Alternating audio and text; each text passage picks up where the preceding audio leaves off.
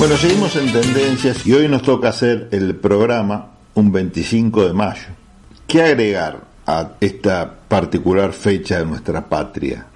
Lo estuve pensando bastante, qué decir, qué no decir, y la verdad que lo que más me identificó en lo personal son las palabras de un político, porque dije, tan vapuleada está la política y tan útil es como herramienta para solucionar los problemas de la gente, eso es lo que estoy convencido yo, que dije, bueno, vamos a darle una mano. Y encontré, por suerte, un discurso con respecto al 25 de mayo de Carlos del Frade.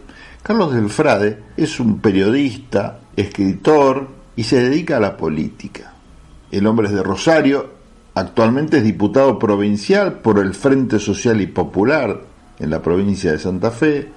Es una persona muy particular, sobre todo su trabajo. Sabemos que en Rosario y en Santa Fe hay muchísimo narcotráfico y es conocido, él o fue conocido o reconocido por sus investigaciones acerca del narcotráfico y las mafias en la provincia de Santa Fe. Nada menos. La provincia desgraciadamente famosa y conocida por estos temas.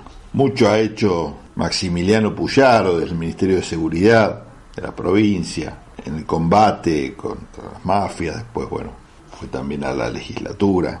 En fin, a donde quiero llegar es a lo que dijo Carlos del Frade en la legislatura de Santa Fe.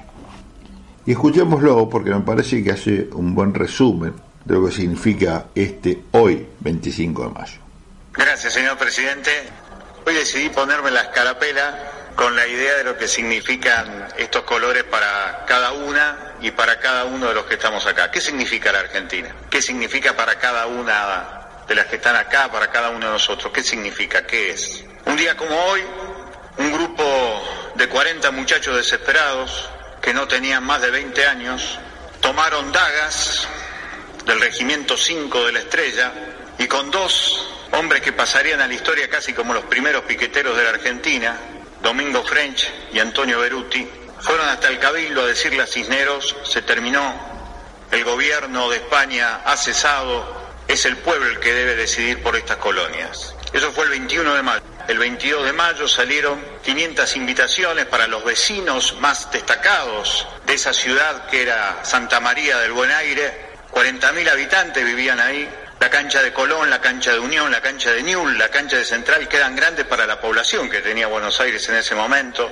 El 10% de esa población sabía leer y escribir, pero 500 habitantes solamente son los invitados para el cabildo abierto del 22 de mayo. Y ahí el orador de la Revolución de Mayo, Juan José Castelli, que se iba a morir de cáncer en la lengua, qué pedazo de paradoja, el hombre, el decidor de la verdad fundamental, cesó el rey el poder está en el pueblo, esa declaración fundante de que la democracia es el poder del pueblo, iba a decir esto y el obispo de entonces dijo un discurso que iba a marcar la historia política de casi todo el poder clerical en la Argentina. Dijo, hasta que haya un sapo en España, nosotros por mandato divino dependemos de ese sapo.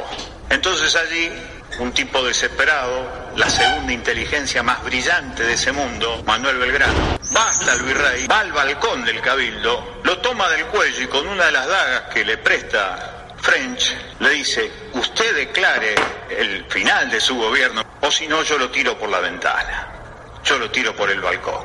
25 de mayo de 1810, 250 personas en el cabildo, 165 con edad promedio 30 años deciden inventar un país. Son maravillosas las cartas de esos días. Belgrano dice, salimos a recorrer un país para enamorarlo de la revolución y nos encontramos con un país indiferente, enemigo de Buenos Aires, que no saben qué creer. Y allá vamos con la idea de hacer una revolución y hacer un país. Hay que leer esa carta desgarradora de Belgrano. Pero van y atraviesan cosas que no sabían.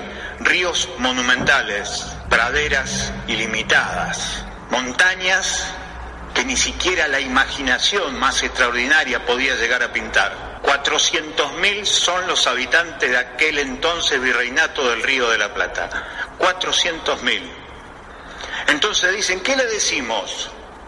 Le cuenta Mariano Moreno a su amigo Manuel Belgrano. Y Belgrano le dice hay que hacer un plan político, hay que hacer una plataforma política, la plataforma política de la Revolución de Mayo, que se va a llamar el Plan de Operaciones. y ahí van a decir algo extraordinario. La felicidad del pueblo es el objetivo de esta revolución. Nada complicado todo el mundo lo puede entender hasta hoy. El objetivo de la revolución y la política es la felicidad del pueblo, ni más ni menos, la felicidad del pueblo. Para lograr la felicidad hay que lograr la igualdad. Para lograr la igualdad hay que descontentar a las grandes riquezas que acumuladas en pocas manos son como el agua estancada que pudren todos los sectores de la vida. Vamos a descontentar, dice Moreno, con instrucciones de Belgrano, a 5.000 mineros que tienen la riqueza de todo este pueblo, pero haremos felices a los 400.000 habitantes de este pueblo. ¿Qué significan estos colores? Estos colores posiblemente representen la continuidad de un sueño colectivo inconcluso, ver en el trono de la vida cotidiana la noble igualdad. Hoy la noble igualdad pierde por goleada. Y miren lo que pasó con esos números de Mariano Moreno. La riqueza sigue estando concentrada en pocas manos. Mientras la población se multiplicó más de 100 veces, la riqueza concentrada en pocas manos en la Argentina apenas se duplicó. Por lo tanto, hoy, para algunas y para algunos de nosotros, la revolución, como decía Juan José Castelli, como lo dice maravillosamente Andrés Rivera, sigue siendo el sueño eterno para que la felicidad sea realmente el derecho de todos y no la propiedad privada del que lo pueda comprar. Muchas gracias, señor presidente.